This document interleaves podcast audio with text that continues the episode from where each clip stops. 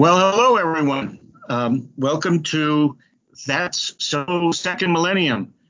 It's Bill Schmidt here with my colleague, uh, Dr. Paul Giesting. We're at episode 39 of our exploration of the relationship between religion and science in many, many different uh, avenues. And of course, one of the avenues that's uh, very timely is that we're very much now entering the Christmas season.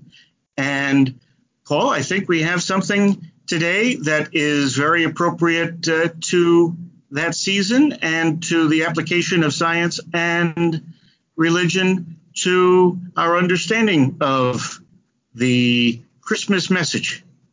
Yeah, you actually uh, shot this episode idea to me, and I'm glad that you did. Great. Uh, this episode, so uh, so we're going to talk about the Star of Bethlehem, right? So a great Yeah. uh, a, a point of overlap between religion and astronomy, or Right. potentially UFOs or God knows what if you're uh, really that close. But uh, Right. so, but so what I'm going to try to do, uh, the the approach I'd like to try to take is to is to actually take make this a little workshop on thinking for yourself about whether the Bible really means what our popular culture picture says that it means, whether we're not, you know, especially in our sort of post-Protestant American culture or English culture, um, Mhm. maybe reading a little too much into a passage and demanding a little too much of it um, before we get all hot and bothered about arguing that the Bible and science are incompatible. Yeah. So, so we're going to try to take this and take the perspective of, you know, so this is going to be, you know, like I said, this is a toy exploration. What I what I would like to do is just to take, you know, the RSV English version and then look at the Vulgate because I do happen to know Latin. I don't know Greek. If you were going to be serious, you would look at a critical edition of the Greek of the text of Matthew and figure out, try to figure out what does that text actually demand of us in terms of what the Magi actually saw, um, what what was actually going on there according to the story, and whether it could be literally literally true. Um, whether we need to take it non-literally, which we I think we jump to that conclusion way too often. Yeah. I, I yeah, that's that's a major obviously if you've listened to any number of episodes of this podcast. that's that's an argument I'm trying to press home. But you have um, well between the two of us we've dug up some uh, some Catholic commentators, you know, recent contemporary Catholic commentators. Um, you found a very interesting um, what was that? What, what, what was what, what what venue was Father uh, Longenecker talking in that uh, that audio file that you sent me? It's a fairly recently published book, maybe from the past couple of years, called The Mystery of the Magi, Okay. which uh, he describes as largely a book of history uh, and apologetics and a kind of detective history approach to the story of the Magi. And I did find it very interesting. I uh, heard uh, interviews with him on uh, EWTN, but uh, I, I liked what I saw of uh, the reading you had done in um, uh, one of the uh, Catholic newspapers. Yeah, yeah. The National Catholic Register had uh, that was back in 2014. It was actually February of 2014, so a little you know after the fact. But um, Jimmy Akin, uh, uh, who does a blog, I guess, or did a blog for the National Catholic Register, was talking. I think it was in response to um, someone who had actually gone, you know, an atheist who's gone to the trouble of writing a book about how you know the Star of Bethlehem could not have existed, which is seems like a kind of waste of time. Really? but he, Really? he, he wrote some he, he wrote some commentary. Uh, the main the the most helpful thing that he did, of course, is pull the uh, relevant sections of the Revised Standard Version of the English Bible uh, for me to uh, copy and paste into the liner notes for this uh, episode. So I'm I'm definitely in his debt for that. Um, Yeah. But his but and I you know I sort of walked through this. Um, the liner notes are really kind of me walking through this issue on my own and then I went back and you know read some of his text and thought, you know, you know, I, maybe I'm not completely off base here on so, on some of these things. So, well, let's get let's get down to brass tacks then, and we'll we'll try to bring in those commentators uh, from time to time where where it's relevant. So so again, this is, and I'll say this, you know, at least a couple more times. This is a toy exploration. This is a, you know just sort of a worked example of reading the Bible and thinking for yourself just a little bit. Yeah.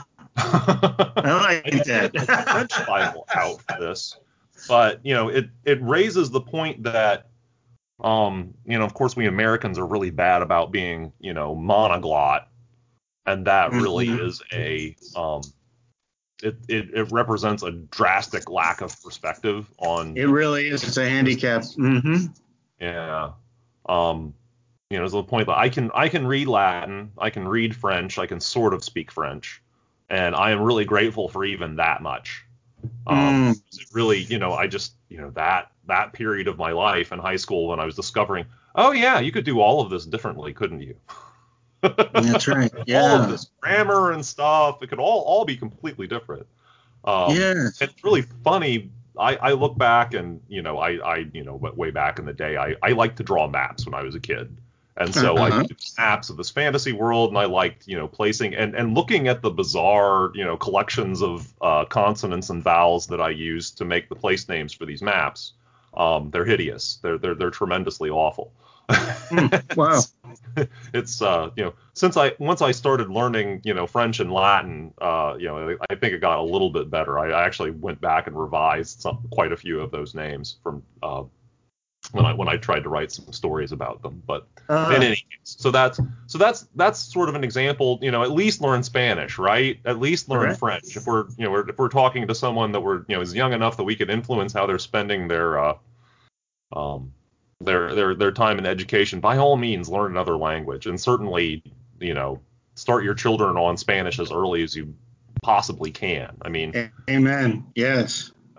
if if you don't want to think of it, if you if you don't like thinking about it from the perspective of you know kindness and charity toward you know our Hispanic neighbors, it gives you the run of the whole Western Hemisphere. There's a lot of interesting places you can go that if you know Spanish that are a lot more comfortable and uh, you know a lot easier to make your get your way around. Um, Right. Right. Anyway, okay, all right.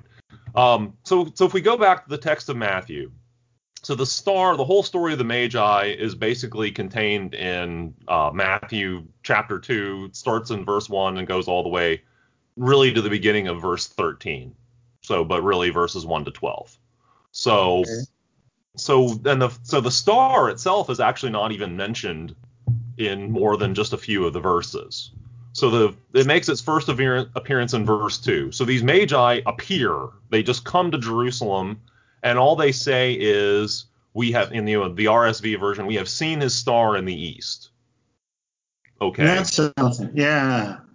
then that's you know even in English that's a little ambiguous. We're we were coming from the east. You know they're magi from the east. We know that. That's not ambiguous in verse one. That's where they came from. But Right. you know, you could see the star in the eastern part of the sky, or you could be located east of Jerusalem when you see the star. Um, and in Latin, it's even more uh, ambiguous. So, uh, pardon me, my sort of uh, classical medieval hybrid Latin pronunciation. Uh, Vidimus enim stellam eos in Oriente. All right. So that's Mhm. Oriente, you know, Oriental. That's where that comes from. Um. The, uh, the adjective referring to the east, but it also means rising, right? In its rising. So that's a oriente. That's it. The present participle. It's you know it is in the process of rising as it's rising. We saw this star as it as it was rising. We saw his star as it was rising. So Right. I you know and again this is a toy exploration. I'm going back to the Latin. The Latin's not the Latin's not the original. Now it was translated by people who probably knew ancient Greek better than anyone alive today, um, because they could actually speak with people speaking that kind of Greek Right. natively. Um, but whether or not ancient Greek has that same ambiguity, I don't know. I mean, you know, obviously in English, east and rising are not the same thing. However, my money would be on the ambiguity being there in Greek as well. Mm. And of course, why is that there, right? What does east mean? It's where everything rises. That's right. So the sun rises in the east, the moon rises in the east, and every individual star rises in the east. Right. Which, if your uh, if your nighttime entertainment basically consists of watching the sky, um, rather than getting on Netflix, Um, hmm More familiar with that than perhaps we are today. That's Uh, right. That's you just watch that happen. You watch star after star after star rise all night. That's what they do. And The only entertainment they had back then was the Stars Network. Yeah. Right. Yeah. Uh, sorry. hmm Go on. All right. Um, so these people, oh, so so so far, so far we know these people came from the east, somewhere east of Jerusalem, and you know that could be as far as probably not further away than what's now Iran, or you know at that time the further parts of Persia, um, somewhere between there and Jerusalem, or you know northern Saudi Arabia, something like that. Um, but the passage, you know, so we we've seen a star in the east. I wonder. I wonder if we shouldn't really translate it. We have seen his star at its rising, and I believe I've I've heard that translation before. Mhm. Meaning that may actually be more to the point of what they were talking about. So Okay. okay, so this star, so far nothing. This is absolutely nothing out of the ordinary. Um, as as Father Longenecker underlined, you know, astrology was rampant. It was everywhere. The Indians had astrology. Uh, well, I mean, the India Indians, the American Indians, the uh, the Chinese, uh, the Egyptians, the Mesopotamians, the Romans, the Greeks, uh, the Gauls. I'm sure.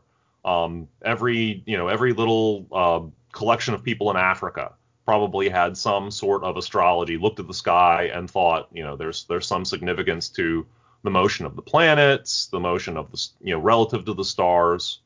Um, so the stars, of course, are fixed, right? That's that's the name, the fixed stars. Yeah. They're all in the same pattern. They stay in the same place relative to each other. We know now that that's not absolutely true. That over centuries and millennia they do move relative to each other in the sky uh, from our perspective, but that's awful slow, awfully Yeah. awfully slow. Um, so if it was a star, so so Stella, okay, is probably just meaning light in the sky, right? A single point Hmm. of light in the sky, presumably. Okay. We don't know. We don't know for certain whether that was a fixed star, which is what we've confined the word star to mean in the in these latter days. It could maybe have meant a planet. Um, Right. It could have meant some other light in the sky, and of course the the other thing is it could have been something temporary, a comet, Exactly. or even a uh, or a nova or a supernova. So if Uh-huh. we wade through those possibilities here. Okay, so the planets and the sun and the moon are planets in ancient thought. They're really big ones. Right. They're really big and really bright. Yeah. Uh, but, they, but they're all doing the same thing as those other littler lights. The Venus, the Venus light, the Jupiter light, the Mars light. They're all wandering around the sky, um, and they move around the sky at different rates, and they have somewhat different behaviors.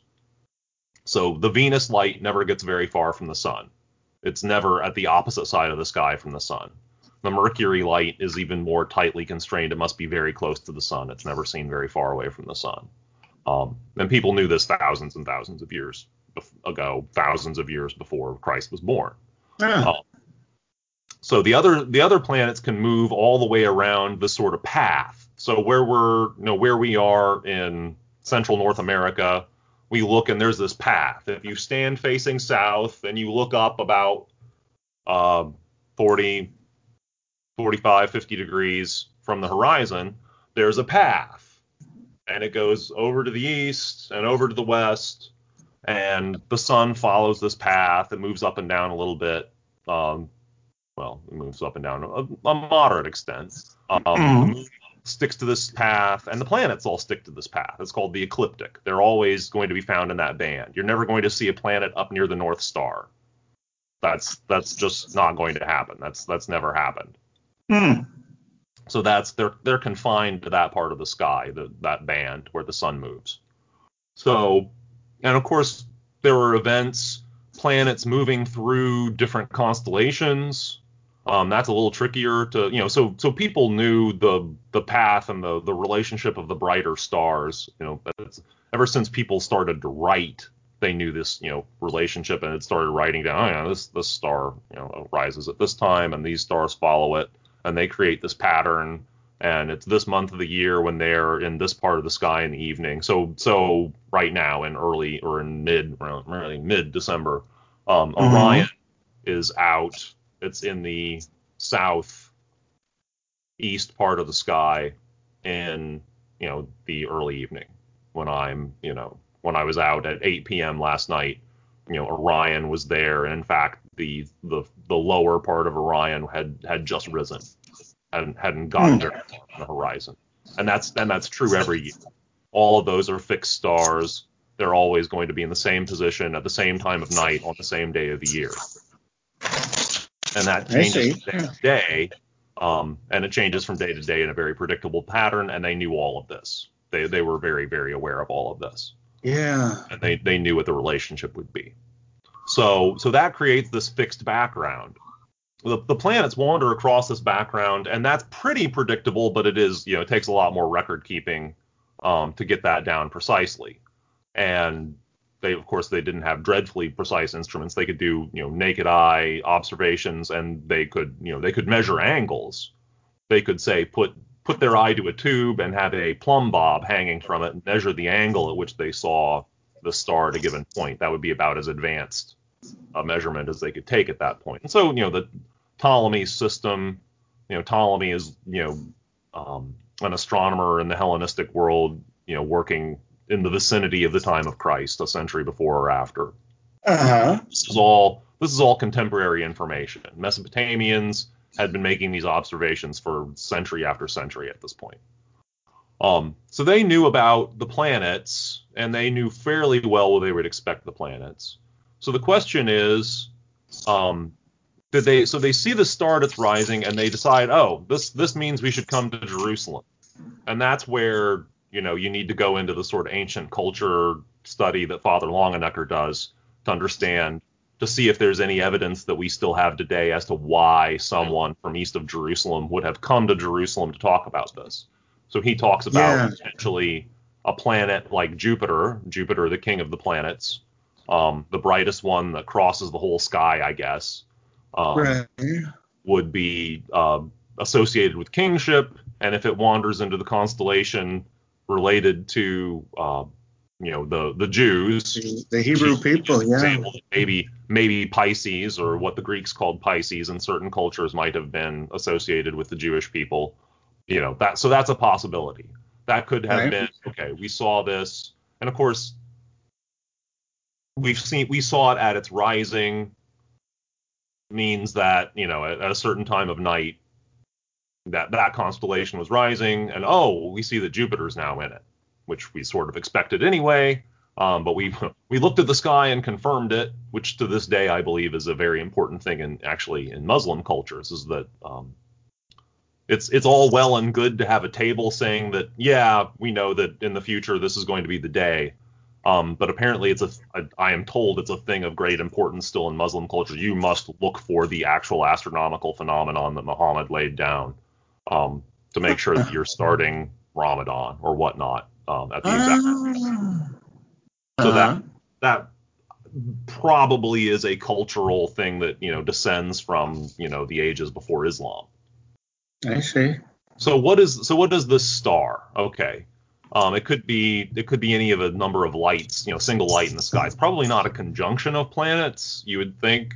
I mean, uh, you couldn't rule that out because Mhm. ancient models are pretty maddeningly vague. Um, you couldn't rule out the idea that it was actually say a conjunction of Jupiter and Venus or something like that, which you know, of course we could go back and look at astronomical tables and see if there was a conjunction near that time in history. Um, if we if we thought that a conjunction was really a likely solution to this problem, um, right. it's probably not. I, I, I kind of suspect that it's not. But uh, so in, in any case, that's all we're doing. We're doing a toy exploration here, so we can go ahead and say, well, that that seems like the less likely thing to uh, explore. So let's go ahead and look the other way.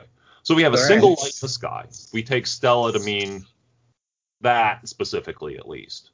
Um, so we could have been. I mean, we, we can exhaust the the number of places it could have been by saying it was either in Earth's atmosphere, in which case it's almost you know in the literal sense a UFO of some kind, Yeah. uh, or it's somewhere in the solar system, which means that it's you know it's moving relative to the fixed stars around its own orbit, presumably.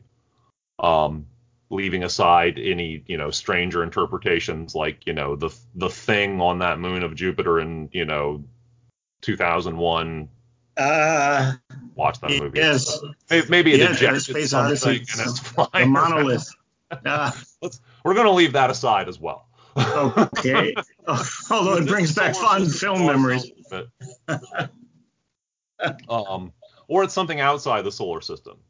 So that it's you know that that kind of and outside the solar system, of course, is is a lot of the universe, eh? So uh, that that pretty much exhausts it. That that's pretty much all of it. That's everything Yeah. that it can be. It's one of those three places. Um, so if the light's in the atmosphere, so that that would be rough from the perspective of verse two, because we've seen his star in the east or probably at its rising, and that sort of implies that it's doing the things that all the ordinary things in the sky, either in the solar system or outside it, are doing. It's rising in the east. So again, we'll drop that possibility for now. It's not like and this is the way we work in science, right? It's like, oh, this seems like the less likely thing for now. I don't there's no way I can collect enough information to definitively rule things out at early stages of an investigation. There's just no way. And this is the sort of thing where I only have a little bit of uh, evidence to work with. So I'm just going to try to make the best probabilistic judgment that I can. Okay, so Right. let's let's discard that. So we're not talking about something in the atmosphere. For the reasons specified, we're not talking about a planetary conjunction. Probably and and just to, you know, explore the other possibilities, we're not even going to talk about a single planet wandering into a given constellation like Father Longenecker talks about. That's presumably a possibility. Um, Right. but let's let's assume that it's something that caught their attention because it was new, because it was something they simply didn't expect, which would Yeah. mean, say, a comet, or actually there are two other possibilities that I know of off the top of my head. Uh, Hmm. One of them because I've subscribed to Sky and Telescope's email list, and they they were telling me about where you could see Vesta, and Vesta is an asteroid in the asteroid belt. It just barely gets bright enough to see with the naked eye. So this was one of those times where it's a little-ish chunk of rock, but it's a pretty bright chunk of rock out there in the asteroid belt. And even though it's not the absolute largest asteroid, it's bright enough that it's actually the one that can be seen with the naked eye ever. Um, likewise, Uranus gets just barely bright enough to see from time to time. So those are two, you know, so Uranus is a planet, but it was a planet whose behavior wasn't known. Um, no one, no one, you know, could track it long enough to, you know, to recognize it as a consistently visible planet. I mean, it's obviously at its brightest, it's very dim, and the same goes for Vesta. Um, or it could have been a comet, something that, you know, again, it orbits the sun, but it orbits the sun probably on some very weird long orbit, um, and and very uh, a very elliptical orbit, right? A long stretched out orbit most of the time, nearly all the time. Yeah. So so all of those, the comets, Vesta, Uranus would move like the other planets move. They would move from night to night relative to the fixed stars. Right. So Yeah. okay, so if the, if it was inside the solar system, it would be moving relative to the fixed stars. If it was outside the solar system, of course, there's tons of things that could happen. Um, the most common of which maybe are uh, star explosions, Hmm. which in the uh, the delightful uh, late medieval Latin of um, you know that our that our earliest astronomy terms come from. Uh, they're novae. They're new stars, and they Hmm. usually don't last very long. So they come, they brighten up into existence, and then they dim out. Um, and it's, be, and it's because a star is exploding. And of course, ones that the brightness change is really drastic, we call, wait for it, supernovae Ah, right. believe it or not. So they're just this just a relative term. It, it or in in origin, it was just a term for the relative size of the explosion, the relative size of the brightness change. Hmm. So, but any of those would be outside the solar system, and they would be moving with the fixed stars.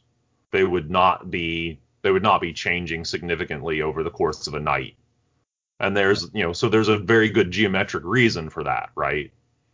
So Yeah. if you watch something move a degree across the sky, right? So if you you watch the full moon move a degree across the sky, well, the moon is only yay far from the Earth, and of course, you know, you to, it's we we watch the moon move mostly because it's you know because the Earth is spinning, so it's a, it's a relative motion. But the moon Right. moves relative to the fixed stars. So then when the moon has moved relative to the fixed stars a degree, we know that it's moved yay far in space because it's 300 and some whatever it is 186,000 miles away 300 and some thousand kilometers away Mm-hmm. and you can do the math and find out how far that is and find out that that's comfortably below the speed of light now if you had a fixed star out there 10 light years away and watched it move a degree um in however many you know however long the, the moon doesn't take actually all that long to move a degree across the sky let's suppose, suppose it did that in two or three hours well that would Mhm. exceed the speed of light Ah, right. 10 light years away from us, uh, that's not possible. That, that would not be possible. So if you see something moving that fast, you know it's close to the Earth because it, it just can't be happening Yeah. unless you know unless there was yes literally a miracle. But we'll we'll reach for that explanation only if we're forced to, right? right. We're, we're far from being forced to to uh, reach for that explanation because that's the- just the- not actually happening. the church itself is uh, rightfully skeptical uh, in its investigations of reported miracles. Right, right. That's, that's why you get, you know, however many skeptical doctors to investigate a miracle before you start declaring it a miraculous healing. Right. That's that's that's what we're doing. Yeah. So, um, yeah. So so if we if we consider that, so if, if we got something in the solar system, it's moving relative to the fixed stars, and if it's outside the solar system, it's not. Okay. So so that's and we're probably dealing with one of those two. We think, given you know the verse two sounds like a very ordinary star doing very ordinary star things, i.e., rising in the east, and that's just what you would expect. So so then we get to the really the quirky uh, line. I believe this is verse nine. So we have the RSV says they went their way, i.e., from Jerusalem. So they've been directed to Bethlehem. They've been directed to Bethlehem by people interpreting the text of the prophet Micah, right? Ah, So so that's not, you know, it's not like they're following the star. They're following where the local prophecy. The subject matter experts, as my friend Yeah. ah, right. would say. Um, Yes. They went to Jerusalem because you know they they link this to the king of Jew the Jews somehow. Okay, they made that they made that connection on their own. But as far as like actually going to find him, they're like, okay, well we need to go to Jerusalem and you know find the Jewish folks and figure out from them where we would expect a king to be born. And indeed, uh, Herod would be the subject expert on who was going to be the new king of. Well, Uh, the. Jews, yeah, right? Yeah. coincidence they wandered. You know, they probably checked with Herod first, like, "Hey, is your wife pregnant? Has she just given birth?" Right. Felicitations. Oh no. Oh okay. Well, all right then. Well, this is why we're here. Right. We have like, these gifts. Oh, this sounds like another little peasant revolt. I'm going to have to uh, stamp out here. yeah. Yeah. So they went their way from Jerusalem to Bethlehem, which is, I think, uh, Jimmy Akin says it's six miles. I, I got on uh, Google Maps and it said it was, you know, a two and a half hour walk or something like that from. I think the the point I picked was the Garden of Gethsemane, which is you know adjacent to Jerusalem. Um, I see. out to out to Bethlehem. So it's a, it's it's something like that length of time, three hours, let's say. Maybe the road's not as good um, Right. at that time. So they went their way, and lo, the star which they had seen, you know, lo, some some some word of ex- exclamation, which Matthew likes a lot. Right. He, he forces you to use some English word like lo or behold quite a bit. Right. Um, yes. uh, Matthew is very good at, uh, at at pausing and recognizing the awe of the situation. Um, Uh, the star which they had seen in the east, okay, with all the ambigu- ambiguity we just talked about, went before them till it came to rest over the place where the child was. So that's that's our RSV version, which is you know probably as broadly accepted in English Bible as there is at this point in history. So the Vulgate says, "Abierunt et ecce stella quam viderant in oriente antecedebat eos, usque domveniens staret supra ubi erat puer." Okay. So that says, okay, so the aberrant, they went their way. Gotcha. Et ecca, Ecce is the Latin for lo or behold or wow or you know. Ah, Um, Stella, the star which they had seen, Stella Quam Viderant. Okay, so far so good. In Oriente, and it's rising again, maybe rather than it's in the east. All right, so far so good. right. Antecedebat eos. Okay, so it went before them, or that actually also means uh, the antecedo, the verb there can mean it can also mean that it was greater in prestige. Probably not what we're talking about. We seem to be talking about a physical motion here. Um, but that's but that's worth uh, knowing that at least in the Latin we have that ambiguity. It was more preeminent than they were. Uh, maybe that doesn't mean much, but it's it's it's there. It's it's uh it's there for for us to to think about. yeah. So and then then we have actually the most uh, difficult phrase, usque dum veniens staret supra, ubi erat puer is where the child was. Okay, so so we have that sticky usque dum veniens staret supra. Okay, so I actually stuck that into a translator app on my phone, and I got back until it stopped over, which I suspect this translator app has been trained on. Uh, among uh, other things, the Vulgate of of Matthew and said this is the right answer. That's just a suspicion. I don't know that for sure, but uh, that leaves, that looks like to me like it leaves words out. So usque dum, that seems to be more wordy than we really need to convey the sense of until. Usque by itself would be until or up to the point where by itself, so far as I know. So the dum may be waiting there for us to do something else with, but the translation, but the, the translator app doesn't seem to do anything with it. They just, it apparently has just shoved those two words together. huh. And then it drops, it seems to drop the word veniens altogether, which is the participle for coming. So coming, approaching, something like that. It seems to drop that word altogether. Uh, and it's singular. It's not the magi that are coming. That would be venientes or something like that. So veniens is singular. That means the star is coming. Um, and then staret, all right. So that's either it stops, which is how the translator rendered it and how the RSV renders it, or it could also mean Mhm. stands. And then supra. Yes. Okay, that's that's easy. Um, right.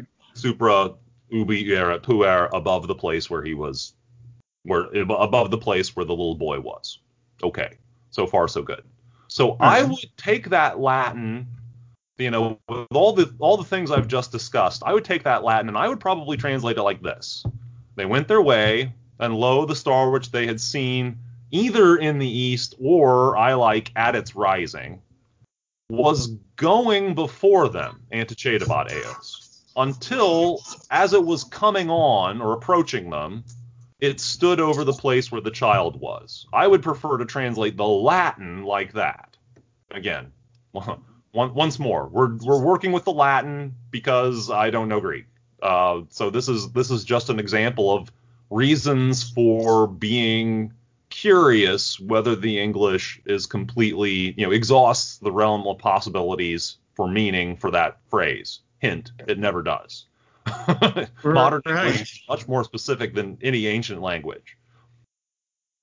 Huh. So, yeah. So at the so to summarize what I've changed, I've stuck in as to translate dum, and I've put in actually I put in an understood it was or esset, which Latin actually does that all the time. To put in a form of the verb to be, or, or, or rather to just drop it and leave the reader to imply it. That actually happens in Latin a lot. Uh, So I'm saying that that those words that were dropped, dum veniens, I'm suggesting that maybe they mean something like as it was approaching them or as it was coming on. And I and I and I switched the word staret to mean not to stop, but to actually to be standing. And of course, this is sort of the way Jimmy Akin interprets it too. If you go back and look at his write-up for the National Catholic Register. I see. That makes sense because stars generally, from our perspective, do indeed stand for a long time.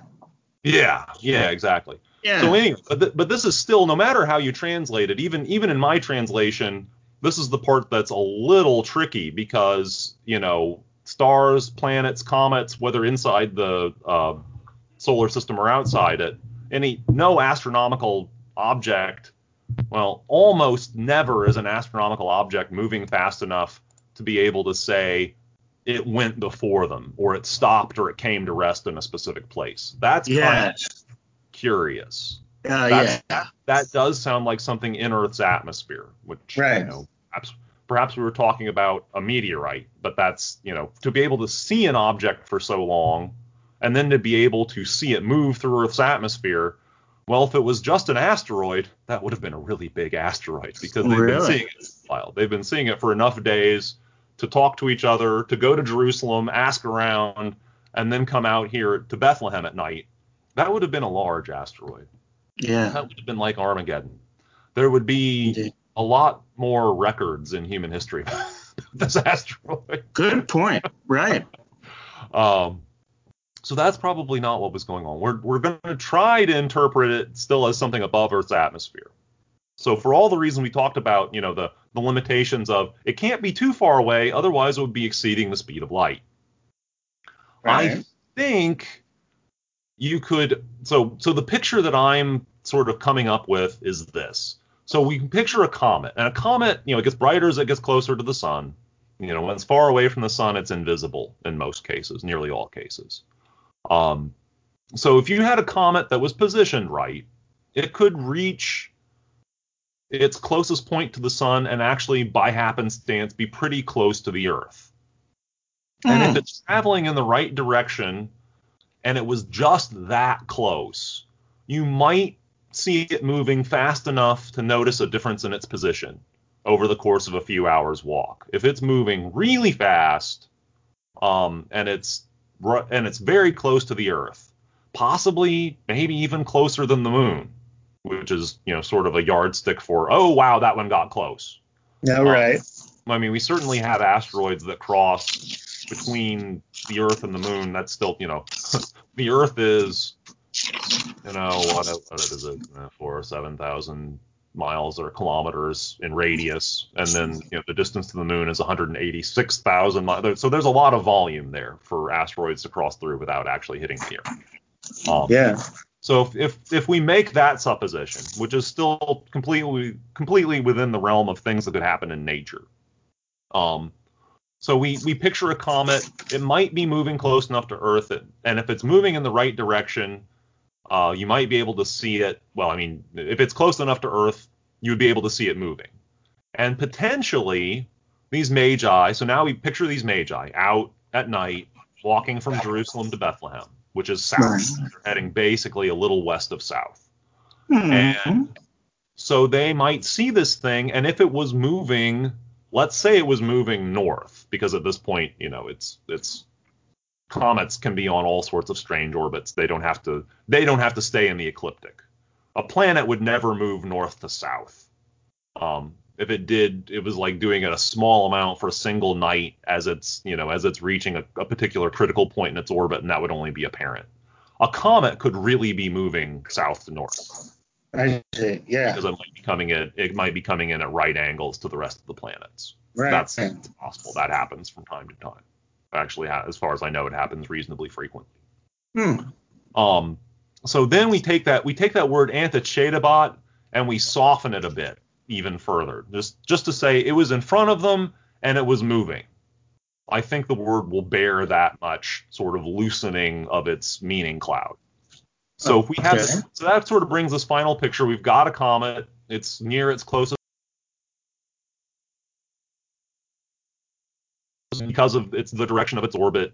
It uh, it is appearing to move north in the sky and moving north fast enough to notice. So that as you take a two or three hour walk from Jerusalem to Bethlehem, you see it move, and perhaps you see it moving toward you, which explains the Veniens. It was in motion and it was coming on, it was coming toward them, it was approaching them. And it happens to make it to straight overhead as they're getting to Bethlehem Hmm. which is a pretty small place. Even today, it's a pretty small place. At that time, it was a really small place. Indeed. Um, six or twelve or fifteen houses, I don't even know. They don't have to ask around just to find the house where there's this new kid who, you know, if Luke is to be believed, was born in a stable because there were way too many people in town a month ago or however long ago it was. Yeah. So so that's a perfectly natural phenomenon that would seem to fit all the requirements, at least of the Latin text, with the caveat that the English text maybe being a bit more specific and pushing it off in the direction of things that aren't astronomically likely in places. So it's just kind of a big cautionary tale. really? about, yeah. About what it means to take the Bible literally. I mean, I think there are people who believe that the King James version of the Bible is actually divinely uh, inspired. Right. That's not the Catholic view. no, oh, that's right. Yeah, Father Longenecker makes that point. Right. Um, and that's probably for good reason. Yeah. yeah. So, so and and a last sort of uh, pondering about this, you know, I'm not aware, you know, and this is again where you would want to go talk to people who make a study of records, you know, ancient astronomical records. Um, and I think Father Longenecker even alluded to perhaps there are records of a comet or something, um, something, some transient phenomenon in the sky in Chinese or Indian. Yes, that's right. Yeah, yeah. yeah. So they might have noticed this thing. Um, but it may not have been all that bright. I mean, certainly it doesn't seem to be something that people thought, oh wow, it's this massive bright phenomenon it's either something tremendously good or something tremendously bad. Um, so far as I know, you know, Mediterranean history, aside from aside from Matthew, you know, Luke doesn't even mention it. Um, Luke, who Luke, who has his own infancy narrative, doesn't even mention it. Um, it it kind of passed by without a whole lot of comment. So it was it was almost mm-hmm. like it was the Magi's little secret, right. which is you know itself a kind of interesting theological point that yeah. looking for the still small sign from God. Um, right. And came to came to Bethlehem and had the chance to meet the Christ child. Yes. Yes. So, so one taking note uh, in a special way. Yes.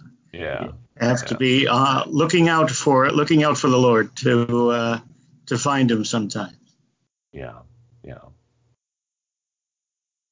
But go on. Oh, I was just, I mean, you know, so just one last caveat, you know, obviously this is not the way you would approach, well, it's, it's, in a sense, it's the way you would approach, but you would approach the actual critical, the best text we have of Matthew, and you would approach it with the knowledge that there are all these variant readings of these lines of Matthew in the Greek, yeah. in the actual right. manuscript, paying attention to the distance and time between, you know, the the time that Matthew was actually probably written down and our earliest surviving copies of it, since it was, after all, a contraband book for centuries. Um, so that you know, all of that would need to be taken into account. All of the cultural, you know, stuff about peoples in the Middle East and their astrology and whether and how that would have possibly gotten an astronomical phenomenon linked to the advent of a king of the Jews. You would want to take that into account. But you know, even if you're not prepared to do all of that, as long as you've got a little bit of perspective, right? you know, uh, willing to look at least a little bit outside your own, you know, comfort zone, you know, there's there's there's still something worth, you know, worth thinking about. There's, right. there's, some, there's, there, there's lessons that you can draw that are probably helpful in terms of your perspective on the issue. That you know, in, in particular, of course, that there's not exactly any reason in the text of Matthew to throw it out of court and say, well, that was ridiculous. And, you know, for, for whatever reason you would criticize it from a scientific or historical perspective, um, probably that's probably unnecessary. That, mm-hmm. probably overstated. Yeah, interesting, huh? And uh, so when you say that um, this was a uh, kind of workshop on thinking, it really does fit in very well with the whole arc of our uh, podcast in that, um, you know, uh, it's a lesson in never downplaying either the science or the religion uh, um, area of, of reasoning. Uh, respect both and treat it indeed as a delightful kind of detective novel uh, in pursuit of a single single integrated truth. Um, yeah. Am I right? Yeah, and and to recognize all the points in the process where you made choices. I mean, so we made several yes. choices, you know, right. through here. Um, well, this I think this seems less likely, but you know, maybe I'm not making the right judgment there. Maybe there's information. Yeah. Maybe there are reasons, better reasons to believe that this specific conjunction was going on, and that was actually the path we should have gone down and explored. Yes. Yeah. Which would then, of course, you know, demand that we do different things, trying to uh, translate the line about the star stopping or standing over the place where the child was, which is which is the really difficult line. Interesting. The line that sort of suggests something uh, astronomically strange, um, although again probably not impossible. But again, with with a conjunction, you would be trying to approach it in a different you know in a different way, and I think there are difficulties there that that think that's uh, thinking of it as a comet might not be might not be so difficult. Right, right. So, um, the other thing I, I, like about this process of of thinking is that um, there's room in it for the wonder that uh, humans instinctively feel about this as a, a spiritual event, uh, and uh, the uh, the thought of it as a, a scientific event and it, it's kind of the Catholic imagination. It's uh, you know, it's uh, opening our minds to all the different possibilities because realizing that God really does act in all of these variables that you've you've mentioned. God could be acting in in any any one of them, and it really just enlivens our imagination to think, wow, you know, uh, uh, there's a lot of possibilities here, and just because uh, the uh, the myths uh, of um, we three kings of Orient are have taken over our popular culture. It doesn't mean right. It doesn't. Yeah, it doesn't supplant Which Father Long makes the provocative argument that that uh, a lot of that actually comes from. Uh, um, Gnosticism, like ooh, yeah. Better not sing that one. No, it's a, no, it's yeah. a, and he would say himself, delight in singing the song, you know. Uh, but uh, yes, it's a, it's a good cautionary note, but also a celebratory note of the thinking process. Yeah, yeah, yeah. Uh, well, I, I will uh, I will be more thoughtful than ever uh, if I wind up singing that uh, singing that song on Christmas Day. Yes. Although, unless I've had a lot of spiked eggnog. And, and then, and, you know, if you, if you really wanted to go there, we could undergo a textual analysis of, you know, We Three Kings. Um, oh my goodness, that could be the next episode. Yeah, that could be another episode. Yeah, we, could throw that in as a bonus episode there. Do, do we, do we really need to throw out this perfectly nice old Christmas Carol? Um, how should we? Uh, how could we uh, refine our understanding of it so that we don't have to uh, throw out a perfectly good Christmas Carol? Right, exactly. Yeah, no, that's one of the other uh, points of our uh, podcast, isn't it? Uh, be careful before you throw anything completely out. There's always things exactly. to be yeah, yeah, that's Definitely, yes. definitely a point. I mean, and and to think that these magi and you know the people who shaped the intellectual culture that they lived in they weren't stupid either. Right. I mean, that, that, that's a modern conceit that, well, I mean, we we all know so much better now, and we're you know we're superior people, and we have you know our attitudes are by definition superior about, I mean, everything, astronomy, sexuality, you name it. Yes. Yes. And that's what's the joy, uh, one of the joys of the Christmas season. In some sense, everything is boiled down, not dumbed down by any means, uh, at least in its best sense, uh, our goal is to not dumb down, but to boil down into the simple truths, the the wonder of it all, uh, the the Christmas story, and all of these extra amplifications are are beautiful, but uh, deserve uh, the application of our faith and reason. Mm-hmm. Is that a fair? Is that a fair way to say it? Well, yeah, yeah, I mean, and, and to, to enjoy getting into the details sometimes. Yeah, that, exactly. You know, we, yeah, yeah, we could go on. so many themes of this, you know, that, that we hope to bring out in the podcast. I think. Um, of you know in in this case you know don't be afraid to tangle with at least some of the details. No, you're not going to be able to deal with all of them, but right. they're all you know we we do so much well you know we we flop from one side to the other either uh, you know the answer is exactly this and there's no more thinking to be done about it or you know or we go all loose and floppy and well you know your truth is as good as my truth well right what you see is as good as what I see. Yes, I mean you're providing data and I'm providing data, and what's going on in your mind is something that's actually going on. But there's also, you know, there's also a reality that encompasses all of that, and it's consistent. There is a self consistency to it. There is a, you know, there is a reality that this is all part of. And That's if, we, right. if we're not afraid of the thinking, we'll find more of it. We'll, we'll actually see where the rump of the elephant connects around to the belly of the elephant. Exactly right. yes. Yeah.